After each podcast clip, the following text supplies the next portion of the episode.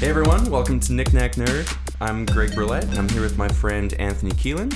And today we're talking about how to build your own computer.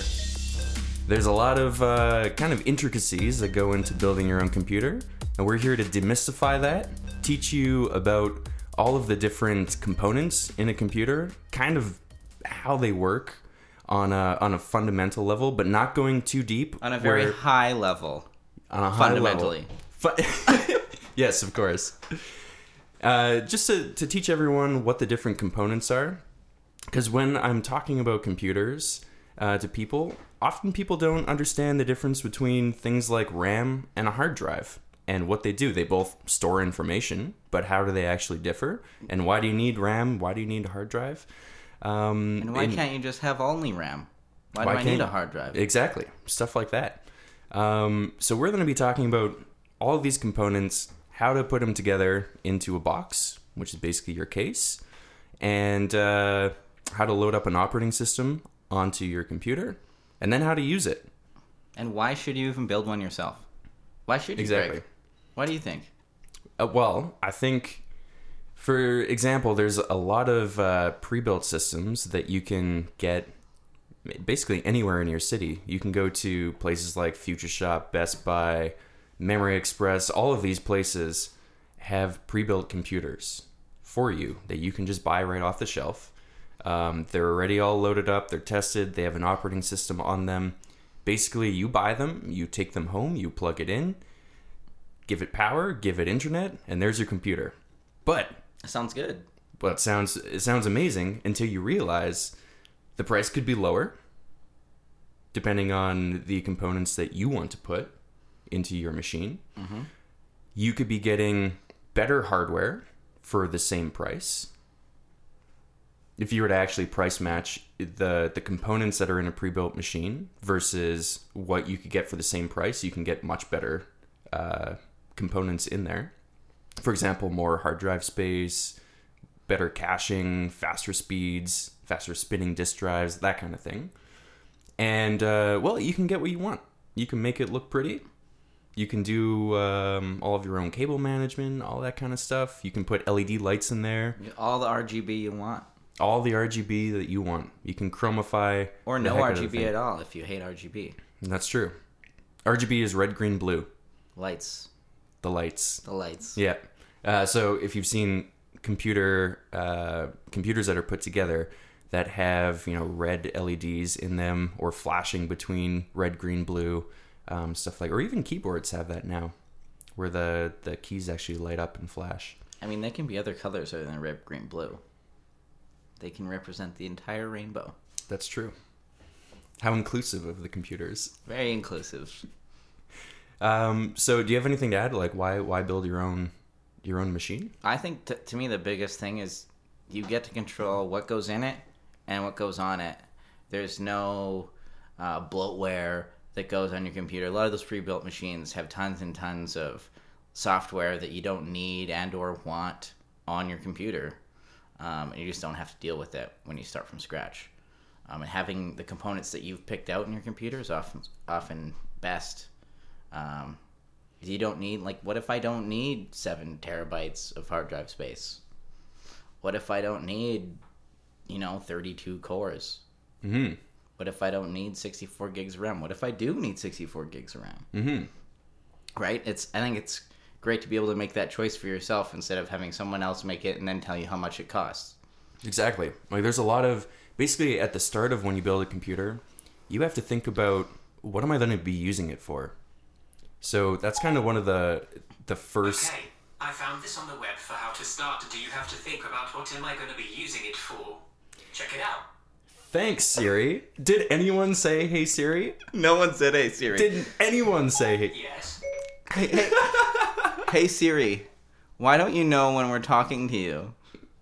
This is a prime example of a computer that was built without my consent. That's true, and we, we, we can't change the internals of it. We can't uh, give it a, a frontal lobotomy and scramble Siri's brains, but we can turn it off. That's hilarious. I love when that happens. It's so good. That's a voice recognition fail right there. Yeah, Apple notoriously bad at Siri. Apple, get better at Siri. Okay, I will do that. But okay, so going back to you know, why build your own PC, that's a really good point. So think about what am I going to be using it for. So if I'm going to be web browsing, I don't need uh, a super hyper fast CPU with um, multi core. Um, I don't need a giant, massive hard drive. I'm just there browsing the web, and uh, I'm, I'm kind of a standard user, right? If I'm doing video editing and uh, some more, I guess, hardcore things that require a lot of memory, uh, you know, I want more RAM. I want more things like that. Um, or if I'm doing machine learning, I want a massive GPU. If I'm doing video gaming, I want a massive GPU. You want a massive GPU. You want CPU with high clock speeds, so you can get the frames you want. And we'll, we'll go into all these terms like what's a GPU, what's a CPU, all that kind of stuff, and kind of explain everything. Um, but I think that that kind of is a good summary of why to build your own PC versus taking one off the shelf. Yeah, definitely. Uh, so the next thing I guess is you're gonna want to you know set a time, set aside some time to build your PC. First, you got to do your research up front on what components you want to put in there. Uh, you know, we'll go through that later. Uh, but also, you need time to actually put everything together, do your cable management. Um, you know, make sure put everything together and test it. Load your operating system. You know, it takes lots of people probably an afternoon to an entire day to set it up. So you know, want to make sure you have that time set aside to do that. Uh, so we we've been both building machines since I don't know when did you start? When did you build your first PC? Uh, I probably built my first PC when I was four years old with my dad. Yeah, I I did the same with probably not four. I was probably like five or six. I still remember it very vividly. Um, so so I, I guess we're kind of experienced, and it still kind of takes us an afternoon to do all the cable management and, and put stuff in there. Um, but we recently had a friend, uh, John, who was building his first PC for. Yeah, that's what he was doing, right? And I think it took him probably uh, at least a week of research to figure out what he wanted, and then and then a couple days to put it together, right? Yeah, it's it's a quick moving industry, right? Like every six months to a year, there's new components that come out. Their specs are different. They all don't work with each other, so you have to make sure there's compatibility between your processor, video card, any PCI Express devices, your RAM. All those things have to work nicely together. Otherwise, uh, you could end up spending a lot of money and get a result that you know is worse than if you had just gone out and bought something. Yeah, that's very true. And uh, part of doing your research, like as Anto mentioned, it is really quick moving. Uh, all of the parts do kind of change very frequently. Um, so I, I like to go like whenever I buy a machine, I go to a shop that I trust. Um, when I go up to the counter and I kind of pick out what I want to put in my machine, and someone says, "Hey, you know this motherboard that you picked out is triple channel RAM, and the RAM that you selected doesn't work in there." Um, so that's really good versus buying stuff online where you would just buy the parts and you go to put it in and you're you're kind of hooped at that point. Yeah, so speaking of like buying parts um, online, uh, there's a couple tools. One of them, like PC Part Picker, a lot of people that build computers will know that it'll help you and do some of those like initial compatibility checks off the hop for you. So it won't let you buy a processor that doesn't work in your motherboard or RAM that won't work in your motherboard or you know processor doesn't work with your RAM. Like it'll notify you of all those things so you don't make one of those really glaring horrible mistakes up front and be out like sometimes hundreds of dollars, right? Or at least a trip back to the store to exchange it. Right. And which I've I've totally done before. I've totally had to bring parts back. Um, is there anything that can't be returned? Uh, I haven't had trouble returning any computer parts uh, ever. So um, I think you know if if you go to a store, reputable store that has you know good customer service, they treat you well you while you're in there. Probably they'll be more than happy to help you out if if you make a mistake and they don't catch it up front. Yeah, yeah, I think that that's that's very true. Um, what's the name of that website? Uh, PC Part Picker. Google that, you'll find it right off the hop. Cool. It'll be in the show notes as well. And does it do um, uh, wattage for power supply? Like, we'll let you know uh, how much energy all the parts that you are picking, how much it requires? I'm not sure if that specific site does. It's been a while since I used it. Um, in the past, I've used uh, you know different websites. Usually just Google like uh, computer power consumption calculator and go from there. Um, so yeah, block out a good portion of your afternoon and you know a couple days of research to to pick out what you want. Yeah, if it's your first time, make sure you leave more time than you, you think you actually need because there's nothing worse than being frustrated and running out of time and you know just you know then you end up just thinking about it being worried about it Yeah, and it, it should be a fun you experience. to- Like you're exactly you don't want to be rushed yeah, pick pick like um like a Sunday where where you know sundays are good you're just relaxing, drinking some some coffee or beer, and you're just kind of throwing together your computer. Um, yeah, it's kind of a relaxing experience. It's kind of cathartic in a way, um, putting something together like that. It's like um, like you've mastered man versus machine, putting this thing together, yeah. and then when you finally boot it up, um, and you get the little post beep sound, um, it's it's actually really um, it's just a really fun experience. as long as it's one of the good beeps That's true. not not like a double beep or ten beeps in a row.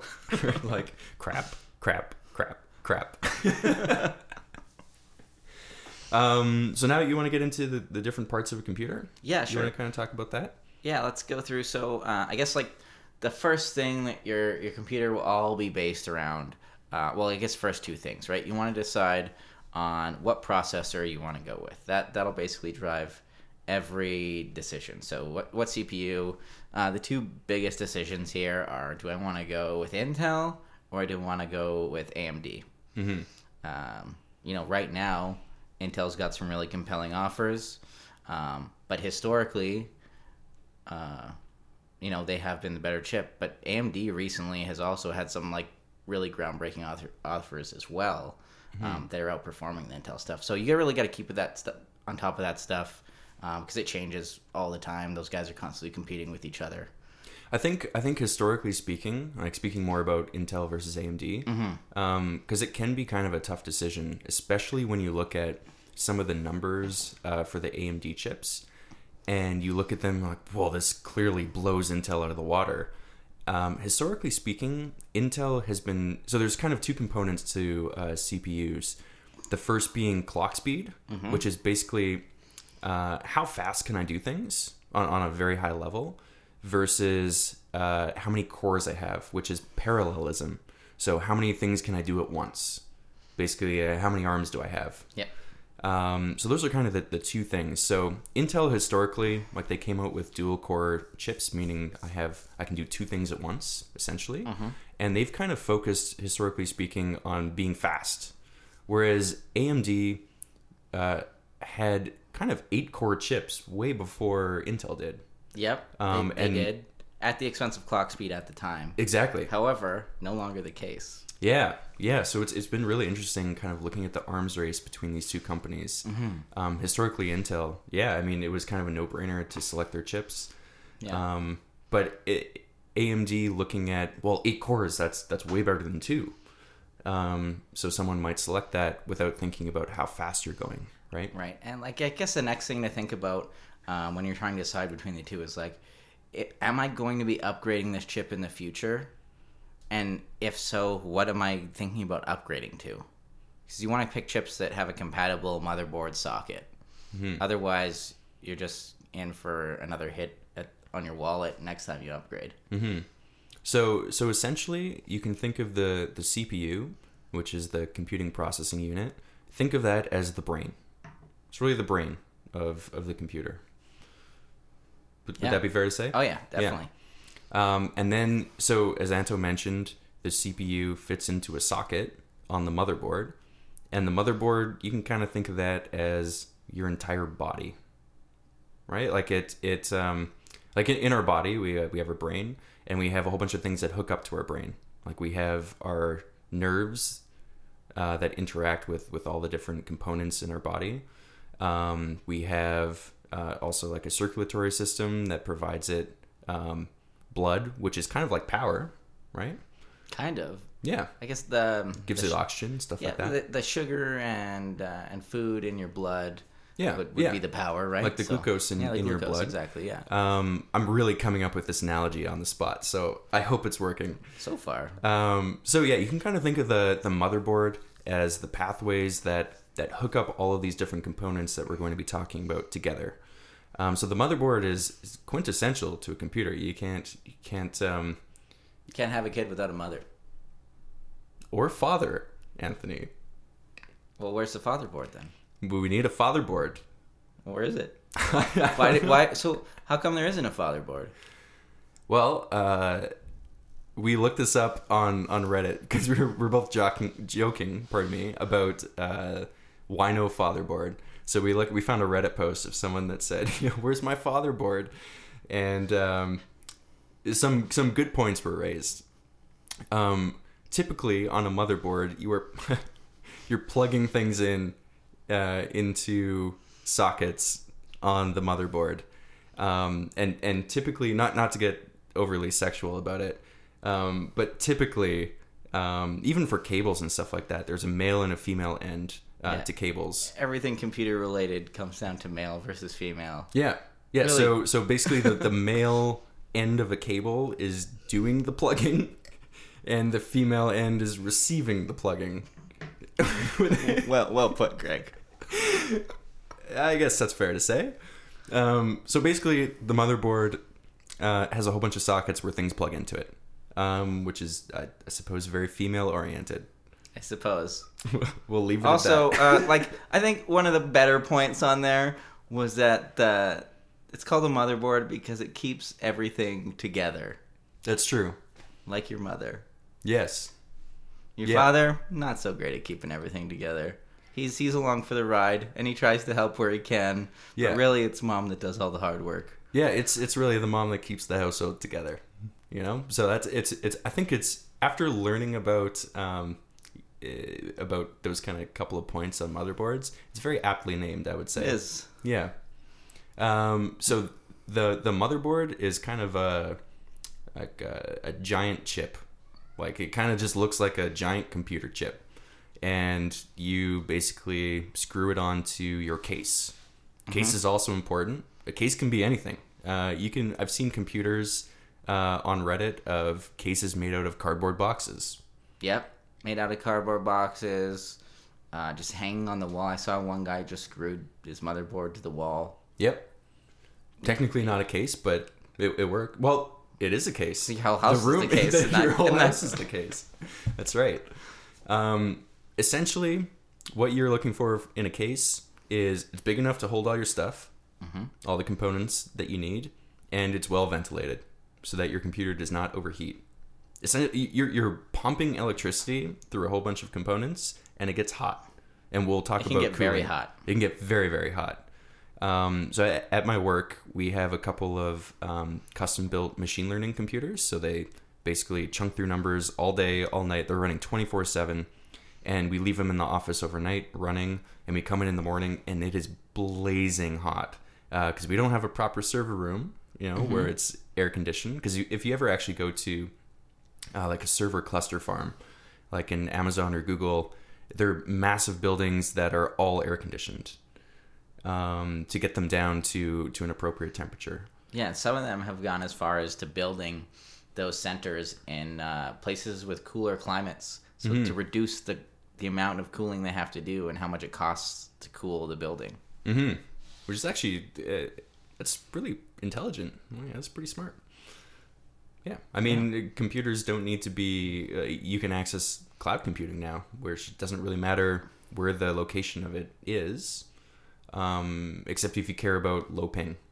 If you care about low ping and you care about the data that's stored on those servers Yes, and what the jurisdiction they're in is allowed to do with that data. True. Right? So True. I guess we should explain ping. Ping is just um, if my computer is trying to talk to another computer anywhere in the world, the amount of time it takes for me to to communicate with that computer and for them to communicate back to me is called ping, and it's Yeah. usually me- measured in milliseconds. Yeah, like if you were to hit a ping pong ball against the wall, how time it takes from from the time it leaves through your paddle to the time it gets back Yeah. to your paddle. Like if I said ping, Pong. there we go. That was probably a second. Yeah, maybe less than a second. We're not as fast as computers. That's true. Um, what do you want to talk about? RAM next? Yeah, so so RAM, um, that's the the memory in your computer, not to be confused with the storage. Uh, two different things. So your memory is where your computer stores information that's going to use right away. Um, whereas storage is, you know, where you would keep large files that you might access every once in a while. But the, the RAM takes that information. It's like, I'm going to be calculating something based on this data in the near future, so I need it close by. I'm just going to keep it loaded up in the RAM. RAM stands for Random Access Memory. Um, Also, a very good Daft Punk album. very good. Um, yeah, so uh, it's basically the processor is like you know it's the shelf right beside his desk where he's just going to take things quickly and use them and put them back there. Um, so yeah, so it's important that you get RAM that is compatible with your processor and that is fast enough to do what you're looking to do. So RAM comes in a whole variety of clock speeds uh, measured in hertz. So um, you know, and different processors require different uh, different RAM speeds to work correctly. Like the newest AMD chips, you know, they like higher clock speed RAM. Yeah. So, um, do you have anything else to add? Um, well, I really like your analogy of um, um, like kind of the shelf nearby where you're where you're picking up information nearby your desk. Like your your desk is this is what I'm actively paying attention to, and I can only fit a certain number of pieces of paper on my desk. Yeah, exactly. So that that's RAM, right? And then your filing cabinet beside you is is all stuff. That's a that's a great Yeah. analogy. I yeah, really it like takes that. a lot longer to take things out of your filing cabinet than just take them off your desk, right? Filing cabinet, you have to go through, you have to look through all your tabs that you've labeled, where you put stuff, and then you find it, and then you then you would put it on your desk. So, Yeah, yeah, I really Yeah. like that analogy. Um, so typically, RAM comes in usually well right now four gigabytes, and then there's eight gigabytes, and then sixteen gigabytes. Yeah. But that's kind of less common. comes in multiples of four. Yeah, and and usually you have more than one RAM chip. Typically, Yeah, you, you need at least typically you need a pair yeah, of uh, DIMMs. So that's like the stick of RAM is called a DIMM. Um, so you need a pair, and they go together in in the channel. Like so. So there's know, dual channel and triple channel, Yeah. like what I was saying before. let's say most consumer motherboards are dual channel uh, right now, unless you're getting like really really high end Mhm.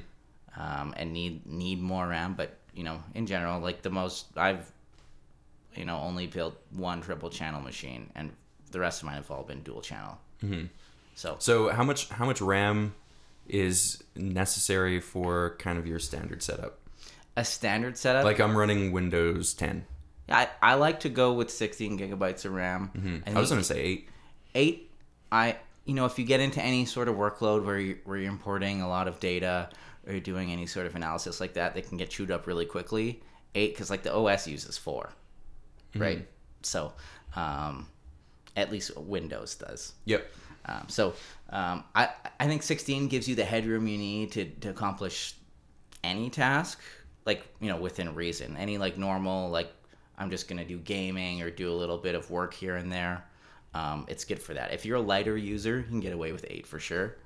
Um, and then no, we're talking personal computing, not not guys that are using these machines to to edit video and stuff like that. If you're doing that, obviously, you probably know what you're talking about when it comes to uh, tech specs, anyway. So um, Well, maybe not. maybe not, Maybe not. um, but yeah. So you could go 32 or 64. Um, if you do end up going that high, you have to be careful to make sure that your CPU will actually support um, RAM up to those capacities. Um, a lot of chips um, will have requirements once you start getting up higher that they need certain. They will only work with certain kinds of RAM, um, and you know certain clock speeds and capacities and stuff like that. So Oh, why don't we take a quick break, and then we can get into hard drives and solid state drives and the difference between those. sure.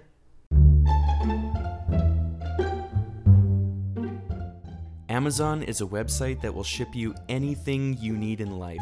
Literally anything. You can even buy uranium ore and start your own nuclear reactor today. Sign up for an Amazon Prime subscription and get two day free shipping, access to Prime Video and music streaming services, and 20% off diapers delivered right to your door. You don't even need to take off your pajamas. Sign up for Prime using the link bit.ly forward slash Amazon Knickknack Nerd, which also supports this podcast. And now back to the show. All right, we're back. So next thing you're gonna want to look at uh, when you're when you're putting the, the list for parts for your computer together is storage. So how much space do I need? Um, if you're like me, uh, I like to go with no less than one terabyte, um, and going with that like there, there's two decisions to make. Do you want a hard disk drive or a solid state drive? So HDD or SSD. Um, for me right now, there's there's no competition. I'll just go straight SSD, um, unless I like want to have a lot more storage. But the price of SSDs has gotten to the point where it's it's not uh, prohibitively expensive anymore. So, you know, having that extra performance, SSDs SSDs are much more performant than hard drives. Um, you know, it's just a no brainer to me. It, that never used to be the case. It used to be that solid state drives would have small amounts of storage, um, but they'd be very, very fast. So you used to put your operating system onto the solid state drive, and then you would put all your files onto the hard drive. Um, essentially, the difference between the two is you can think of a solid state drive as like a flash drive, and your hard drive is essentially like a spinning disk. It's like a record player for your computer. It is. Oh, that's still yeah. That's true. Yeah. You have a, a spinning platter in there that stores what is it? A magnetic disk um, that stores zeros and ones, and it has an arm, kind of like a record player arm, that seeks over all of these spots on the disk as it's spinning. So you might have heard of things like 7200 RPM drives or 5200 RPM drives. 56 56. and 10,000. and 10,000 yeah the raptor drives so uh, that is literally how many revolutions per minute um, that uh, that spinning platter is going inside that encasement Yeah, so the faster it can spin, the faster it can get you the information you're looking for. But the faster it spins, the more likely it is to break.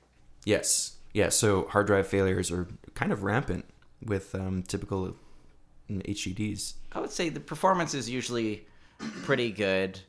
Um, I haven't had too many failures over, you know, my use, only a couple, couple drives here and there. yeah I've had two that have failed Yeah, but um, you know, and a lot of those times there'll be drives that are way past their warranty period by the time they fail. So um, I wouldn't be afraid of hard drives by any means, but uh, an SSD isn't going to fail in that mode anyway.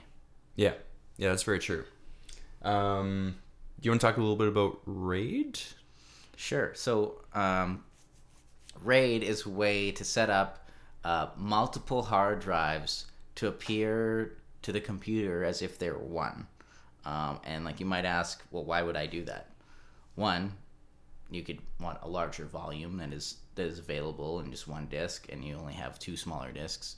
Two, um, you can get improved um, improved performance on the hard drives if you set them up in a RAID zero, which it puts half the data on each of the drives in a striped sort of fashion. Um, or you can want some more redundancy where you're, you're really worried about that data, you know, losing it because of a drive failure, something like that. So you would set them up in a RAID 1, which essentially mirrors the drives and takes care of that all in the background for you so you don't have to go and make two copies of everything all the time. Also, when hard drives fail, they can sound very scary. I remember the first time that I had a hard drive fail. Like, think about it this way there's a small metal case, and inside that case is essentially a saw blade that's spinning around at 7200 RPM. And think if that gets even a little bit off kilter, it makes like a horrible screeching noise. And uh, you just, you know that something's wrong. Yeah, like one of the biggest failures for that type of drive is that the actual read head crashes into the disk.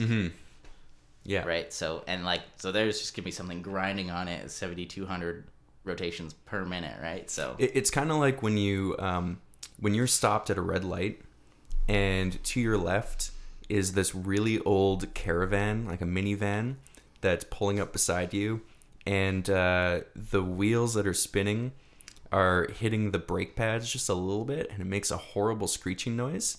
That's what happens to your hard drive yeah, not not a good experience. not not a good experience. Um, but at the same time, now we're kind of getting into the point, like you mentioned, where SSDs are, you know, do have the memory capacity of of a typical spinning platter hard drive. I would say Um, they have the same capacity, but they a little have, bit less. They have enough for uh, personal computing uses, Mm-hmm. um, and there are server farms that use exclusively SSDs now. That's very cool. Yeah, um, but for the most part, you know, you do want to go with SSD. It's just a better option for for most uses. Yeah. Yeah. And then, so now we can talk about other methods of, of data storage. So basically, other appendages you might want to have on your computer um, to input data. So um, most computers these days have USB drives on them, so you can put in a thumb drive, um, which you know you can transfer files through it that way. Um, back in the day, there was three and a half inch floppy disk drives where it was um, basically a, a little rectangle, or actually a square, like a little square um, floppy disk, I guess, where you would put it into the little slot and it would read it. Um, and then there was also the five inch floppy, which was a, a bigger, the bigger, blacker version. It's actually floppy. Yeah, and it was actually floppy. You could take it in your hand and, and Make move that it. like that noise. That I, I can't even make the noise. Something like that. And uh, another thing is uh, disk drive. Um, so historically speaking, I've I've kind of always put disk drives in my computer. Um, I don't know why. Like this one, this one actually does have a disk drive in it. Um, I don't even know when I've used it. My current one does not have it. Yeah. Uh, there's not even a space on the front of my case to put one. Mm-hmm. Yeah, it's probably just all fans on the front, right? It's all fans. I have radiator on the front and the and the top. So Yeah. Like there's just nowhere. Yeah, it's. I, I would say it's kind of a dying technology. Um, everything is being superseded by by USD or USB, right? Mm-hmm. Um, yeah, so like you probably don't even need one. You don't. You you really don't. As long as your motherboard supports Wi-Fi or you're going to be plugged in, which I would recommend. Mm-hmm. Um, then you're good to go. Yeah, well, even even some of the newer MacBooks, uh, they don't even have disk drives on them anymore. I don't think any of them do. Yeah, I don't think so. Especially not the Airs. They don't have any. I mean, they only have two USB ports. Yeah, that's right. And and they're USB C. USB-C. So if you want to plug in uh, your Anything. standard, uh, you need a dongle so that you can plug in your flash drive and and you know use it properly, or even a mouse or anything like Yeah, that. that, that's a whole nother rabbit hole. Very much so. Um, all right, so we've talked about motherboards, fatherboards, RAM, CPU, storage. So being uh, hard drives, SSDs, um, CDs, pen drives. Um, now we're going to start getting into GPUs. So that's graphics processing unit. Um, so these they look kind of monstrous. They kind of look, especially the newer ones, they kind of end up looking like like a drone of some sort. A drone. Yeah, they have a dr- yeah, like the I picked up um a GeForce 1080 Ti. Yeah. Uh, I guess with all the fans you're, you're thinking, Yeah. they look like one of those Yeah. drones that have like the fans sort of like encased in something, and they're Yes. just like a flying box. Yes, Okay, totally. Yeah, like the the newer uh, 1080 Ti has two fans on the bottom, and it just looks like it should fly. yeah, some of them look very aggressive, hmm And they're very big. Like they're a it's a a wide bigger chip. than a lot bigger than they used to be. Yeah, yeah, uh, quite a large chip um, with with a lot of fans on it, and they typically require extra power. So you'll need not only uh, the power from the slot, but you need uh, another cable coming from your uh, power supply to your graphics card to power it. If if you're buying kind of like a a newer state of the art one. Like an enthusiast level card, I would call it. Yeah, will like if- require power. Yeah. So um, a lot of motherboards have integrated graphics processing on it. Well, the, not the motherboard, the the CPU. the CPU has Yeah, it. Yeah, Intel integrated graphics is something Intel has. Oh, okay. Um, historically, Intel or AMD has not uh, had integrated graphics Mm-hmm. on their chips, so they, they will require a card. Mm-hmm. But uh, the Intel stuff all has integrated graphics on it. Cool. Um, so instances where you might want a, a graphics processing unit is you're doing gaming. So you're doing video games. You probably want a GPU. If you're doing any sort of artificial intelligence, machine learning sort of calculations, Well, you need a specific set of GPU for that. Uh, no, I use a like, I use a GeForce 1080 Exactly. Ti. You, you would yeah. need an NVIDIA card. Yeah, yeah. You need an CUDA NVIDIA cores. to do CUDA. Yeah, that's that's a very good point. Instead of the the AMD side.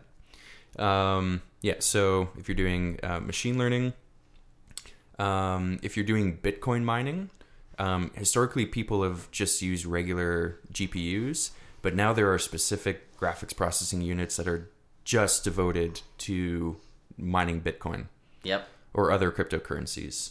Um, so if you're kind of in that area, uh, I would definitely do some more research on Much more research. much more research. Um, but that's getting kind of specialized. Um, but those are kind of the the areas where you might want graphics processing units.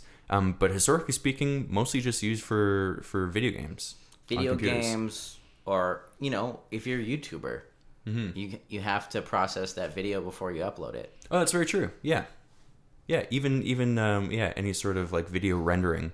If you're in um, like 3D Studio Max, you're doing 3D models, um, like ray tracing for um, um, lighting, Yeah. for example. Like Well, all that kind of Photoshop stuff. has uh, GPU acceleration.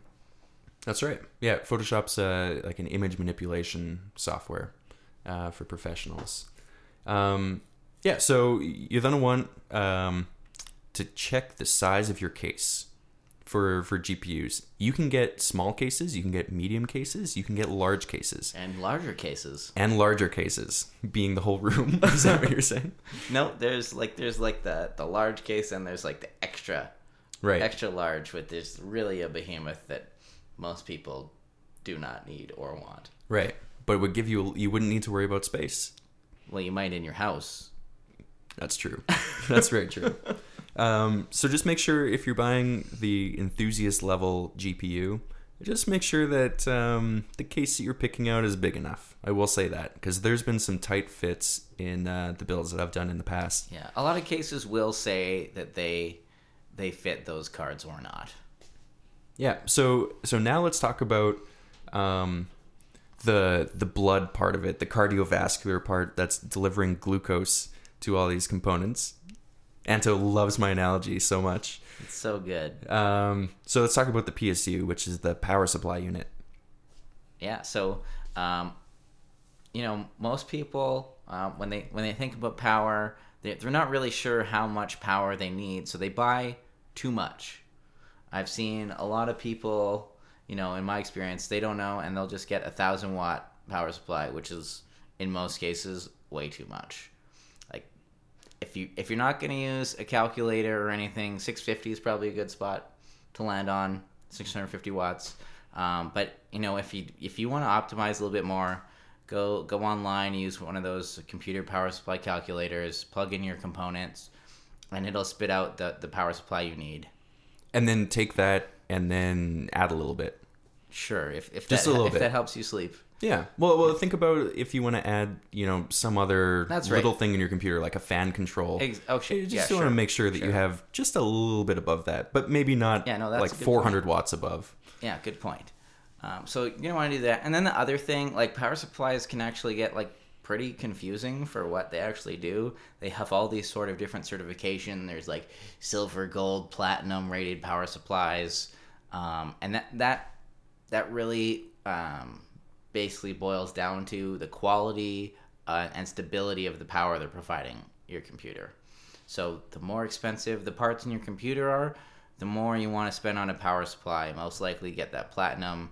Um, you know, so you have good stable power. It's not going to blow anything up in your machine. And do do some of them have surge protectors in them, in the PSUs, or do you have to buy an external surge protector? I would always use an external surge protector or, uh, you know, backup battery bank. What the heck is that called right now? I'm not sure. It, it kind of it comes down to basically the country that you live in. Oh, uninterruptible power supply. That's what I'm, I was trying to say. Nice. Um, so it kind of comes down to the stability of the power uh, that you receive in your sockets in your home. you can't control uh, the power you're receiving, but you want to, you know, be able to filter it and provide a good source to your machine um, and really protect your investment. Yeah, because um, if you're sort of getting into the enthusiast uh, portion of, of you know how much you're paying for a, a computer, um, you want to protect that investment, right? You want to wanna- protect it, and that equipment requires like pretty precise levels of power. Um, like everything in a computer really comes down to voltage, mm-hmm. right? That drives, you know, how fast your clock speeds are going to go. And like if you get into overclocking, one of the most common ways to do so is change the voltage that's being provided to the chip. Yeah, I don't. Do you want to get into overclocking? I Maybe think- 'cause it- I 'cause think it's kind that's of after whole- you- Yeah, that's a whole yeah. nother topic, um, and definitely a more advanced topic. So I don't think we need to go over it. here. Check out check out this segue. If you're doing overclocking and you know what that is, you might need more fans. Let's talk about cooling. Cooling, nice. Yeah, you like that? Yeah. Um, so there's kind of many different ways to cool off all of the components in your computer. Um, kind of the the base level is fans. Um, fans will take hot air in your case and blow it out and replace it with with cooler air to cool to basically cool your components that are in there. Um, there's also heat sinks. Um, so basically, they kind of look like a whole bunch of vertical towers, uh, thin vertical towers, um, for example, on your motherboard. And these basically take the heat that's coming off the chip and radiate it outwards, um, which then that thermal energy can be taken out by the fans. Are all fans equal? They are not.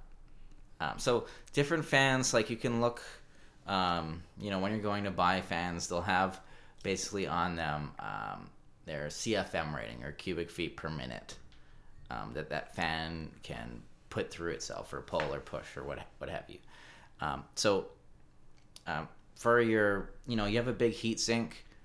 You want to make sure you're able to push a large volume of air through that through your heat sink. Like if you have a radiator, um, and so a lot of fans. There's like basically two kinds of fans, right? Ones that spin really fast to do that, and ones that spin slower but are larger uh, to do the same thing. Um, personally, I prefer uh, Noctua fans. They have I think I my- have that in my machine as well. in my opinion, the best performance. I think that's a pretty well uh, established, you know, opinion as well. Lots of other people share it. So, um, you know, if you, if you're really unsure of what to get, you can go there. They're, you know, they have some of them have this ugly brown color, but they work nice. That's right. Um, one thing to think about with um, kind of super powered fans like that is the amount of noise that they produce. If you're doing anything uh, surrounding audio recording, um, anything like that, um, be wary of that. Uh, Yeah. Even your power supply fan. Um, so in the past, because I do a lot of audio recording, um, I've gotten silent, uh, well, near silent um, power supply units um, that actually they measure the decibel level and make sure that it's low, so it's used for recording environments. Um, and and even like right now, I'm recording the podcast on my laptop um, because I can't use my tower because it has fans that are built for for gaming and machine learning and stuff like that. Um, so you, would totally hear it uh, right now if we were podcasting. Um, so Anto, you're the one that kind of got me into liquid cooling. So do you want to kind of give like a really fast rundown of liquid versus air cooling? Yeah, so like in general, uh, both ways of cooling are, are the same, right? So you push a cooler fluid, so you know gases or gas or fluid. You push a cooler gas or fluid over um, the heat spreader or heat sink, whatever you want to call it, um, and that transfers the heat from the chip you're trying to cool into the liquid, and then the liquid is you know expelled, or in the case of a water loop, run through a radiator and then cooled off that way, the same way as your car would be. And uh, for for the people that are kind of worried about introducing, you know, uh, a liquid into all of these components, um, safe. Uh, depending on what you do, right? So, um, a custom liquid cooling solution where where you build all the piping and bend bend the pipe and you attach all the fittings yourselves. There's an obviously level obvious level of risk there, right? Um, It's as good as you are. it's as good as you are. So if, if you're meticulous and, and you do good work and you make sure everything is watertight, then you shouldn't have any issues. Mm-hmm. Um, that said, there are also commercial all-in-one liquid cooling solutions, which you know in some cases can be have have the same performance as some air cooling solutions. However, they are a lot smaller um, in your case. um, aside from the radiator, which is which is huge. But I find it a lot easier to work around when I when I'm putting the machine together. So that's kind of my preference in you know effort versus uh, performance. I don't want to get into. Um, you could definitely lots of people do go with a custom water cooling solution. Um, it's a lot more uh, has a lot more possibilities, um, but requires a lot more effort, um, you know, and care to set up. Yeah, so uh, you can get uh, an intro level kind of closed loop commercial um, water cooling system for I think as low as fifty bucks. It's kind of Yeah. like the intro level one. Yeah, less than hundred bucks for sure. Yeah, yeah. So you can you can kind of get into that area. Um, a lot of them have LEDs in it, which can make your case look pretty cool. Um, change colors. Um, so if you want to go down that path, uh, that's pretty cool. Um, did you like my pun there? Pretty cool. Pretty cool. Um, so now let's talk about. So that's pretty everything that's in your computer. Um, do you want to say a quick few words about cable management? Yeah, so cable management um, is important, especially in an air cooled machine, because those cables can block the airflow uh, to your various components, right? Um, so, you know, it's important to, to take the time and make sure those cables are routed and, and and stored out of the way so they're not collecting dust and, and getting in the way of the airflow. And, you know, really, if they're hurting your airflow, they're hurting your performance if your machine can't cool to the way it needs to. Yeah, yeah. I think that's really succinct. That's good. Um, so that's kind of everything internal to the computer. Um, there's also a whole bunch of peripherals that you will need to interact with your computer. Um, so these are things like uh, a mouse. You need to be able to click things on your desktop. Um, a keyboard. You need to be able to put input, basically text input. Um, you may or may not need a printer. That's up to you.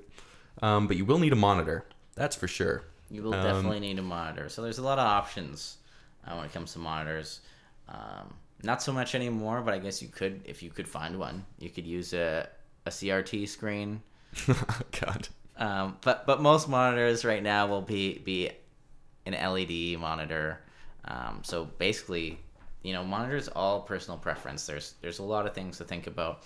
Uh, refresh rate, how big do I want it to be, and how much do I want to pay, are, are basically what comes down to it. And if it has G Sync or FreeSync, if that's something you care about, which are ways for your video card to sync up with your monitor. Um, you know, for for the mo- for the average user, not super important. But if you get into gaming, um, especially more competitive things, um, where where you need those you know split second decisions, uh, you know, higher refresh rate monitor with G Sync or FreeSync is probably the way to go. Yeah, I think it's really good. Um, so now we kind of talked about all the parts in the computer. Uh, let's take a quick break, and then we'll start talking about how to put all that stuff together, and then how to boot up for the first time and put your operating system on it. Humble Bundle is a video game subscription service that selects a bunch of fun games each month, and you choose which games you want to keep forever. With the subscription, you also get a 20% discount off of thousands of games on the Humble store. I often find myself browsing Steam not knowing what I want to play, when that time could be better spent trying a handful of good hand picked games. Sign up for a Humble Choice Basic or Premium subscription using the link bit.ly forward slash humble nerd. Your subscription not only gets you a handful of great video games, but also supports this podcast. Now back to the show. All right, now that we're back, uh, we're going to be talking about how to put all of these components that you just bought into your case. Um, so it might look like a lot of stuff. You're going to have a lot of boxes. Everything's going to be kind of everywhere. Um, the first thing I usually do No, when hold I'm on. The first thing you should do, Greg, is you want to take a picture of all those nice boxes Well, on top true. of your desk. to put it in on Instagram or what? You gotta post that on PC Master Race, man. there you go. Um, so, uh, open up your power supply unit. That's usually the first thing that I install um, in my case. It's the one that has all of the cables coming off of it. Um, so it's really good to kind of start with cable management um, and realize, you know, where you got to plug stuff in. Um, depending on your motherboard um, and how big it is, um, you might want to put your motherboard in first and kind of get that screwed onto the case. Before you throw the motherboard in there, make sure you put the the I/O shield into the case. What IO Shield? There's a little that little clip-in thing that goes in the back where all the like the ports are on your motherboard. Mm. You want to put that thing in before you put your motherboard. Otherwise, you have to take it out or just like deal with a hole in the back of your case. Oh yes, yes, that's right. Um, so the IO Shield is on the back of your case. Um, it's kind of like a, a little thin aluminum sheet with a whole bunch of writing on it that says, "Hey, this is your um, this is where you plug in your mouse. This is where you plug in this. This is where you plug in this." Um, yeah, so you're that that definitely needs to go in before your motherboard.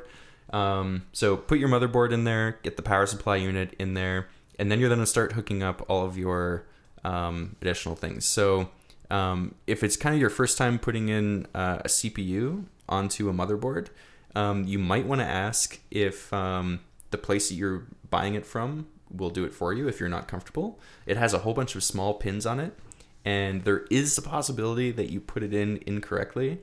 And when you press down to clamp the CPU onto your motherboard, it could bend the pins if it's not incorrectly. Um, there is a little notification um, that's written on the CPU that lets you know that it's in the right spot, in the right orientation.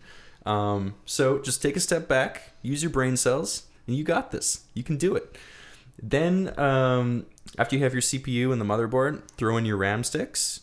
Um, then, then what do you usually do? You might want to consult uh, your motherboard ma- motherboard manual if you only have two sticks of RAM to make sure you put them in the right slots. Right. That's a good point. Otherwise, when you press the power button, it's gonna beep and nothing's gonna happen. Yes. Yeah. Um, so usually when you get a motherboard, it will come with kind of an instruction manual of how to put all this stuff in there. Um, so just follow it. It'll go step by step. It'll kind of say what we're saying. Um, it'll kind of let you know the ordering. Um, A lot more detailed. and yeah, and a lot more detailed, but but not overly detailed to the point where you'd be completely lost. No, it'll tell you everything you need to know. Yeah, exactly. So even if you haven't done it before, you'll be able to follow that instruction guide, kind of like an IKEA manual putting together a piece of furniture. Yeah, I'd say like putting together a computer now, as long as you're not doing custom water cooling, is a lot like, you know, building a Lego set.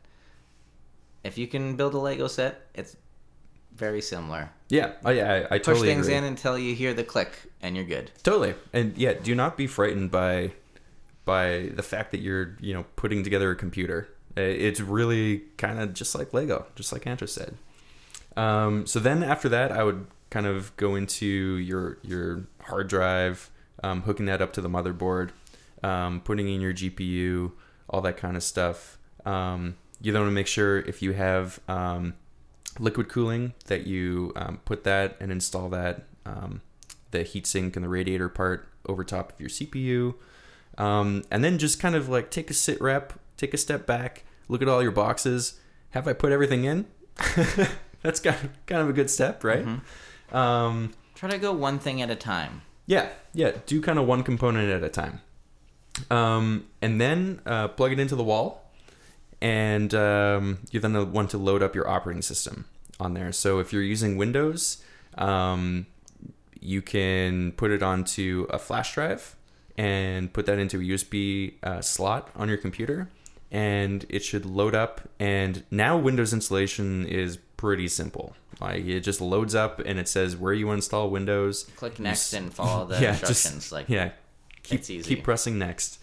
Um, and at the end of the day, you'll have a, a brand spanking new computer exactly how you want it, and hopefully cheaper than than a precompiled set. hopefully when you do boot into windows for the first time you're gonna want to the one thing you do want to make sure is that you have you know the most up-to-date graphics card drivers for your video card Mm-hmm. Yeah, that's So- very true. go to the manufacturer's website download the latest driver it should install super easily as well they most of them now have like a little app you can install on your machine that can handle all that for you as well mm-hmm. uh, make, I think it, make it I really think easy on for you the Nvidia side, it's the Nvidia GeForce Experience. I think is Yeah, what it's it called. is. I'm not sure what the AMD one is. I haven't had an Yeah. AMD card in a very long time. Yeah, same here. Um, so it used to be when you built a computer, you had to download a driver and install it for everything, and it took forever. Um, like you would need one for your hard drive, you need one for your disk drive, you need one for. It was crazy. You need a driver for everything, um, and a driver is basically software that tells um, you know how your operating system interacts with a piece of hardware essentially It's that that low level interaction. Like, how do I save things on you? How do I read things from you? How Mm-hmm. how do I know you're pointing here? Yeah, and and now, um, as Anto said, a lot of things are just kind of built in. Um, and and uh, save the graphics card. Like the graphics card, you will need to go to if you have an Nvidia card, go to Nvidia, Yeah, like uh, their website, go download it. like it'll work without the driver, Mm-hmm. but it won't work the way it's supposed to. Yeah, and, and another thing, if you have a printer, you then need a printer driver. That seems to be the other thing that, that you always need a driver for. Printers are probably the most frustrating thing to hook up to your computer at this point. Yeah, so just don't buy one. Just don't buy one. You don't need it anyways. Use. You're a digital else's. person. Use someone else's. That's right. Go over go over to your mom's house and go print some things. You don't need it. Um, anything else you want to say about about building your own computer? Don't be frightened. Just go out, buy some stuff. Um, get some help with from friends. Read a whole bunch of stuff. Research. Yeah, if- And uh, listen to this podcast again while you're building it. Yeah, if you have a friend that's also interested in doing it, I would recommend doing it together. It's kind of a cool thing to do for an afternoon. Yeah, yeah, it's a good good way to get together with a buddy and uh, put something together. Uh, so you can find additional info and links to what we talked about in this episode on our website, knickknacknerd.com. If you want to write in with stories or feedback, send us an email at hello at knickknacknerd.com. You can reach us on social media. We have uh, Twitter, Facebook, uh, Instagram. Uh, all our handles are at knickknacknerd. Um, you can download and subscribe to this podcast on Spotify, Stitcher, Apple Podcasts, or wherever you find your podcasts. And leave us a review, uh, gives us a hand. Um, you can also support us on Patreon by visiting patreon.com slash knickknacknerd and donate as little as $1 a month to help us keep the metaphorical lights on. I'm Greg, I'm Anto. and thanks for listening, and we'll catch you next time.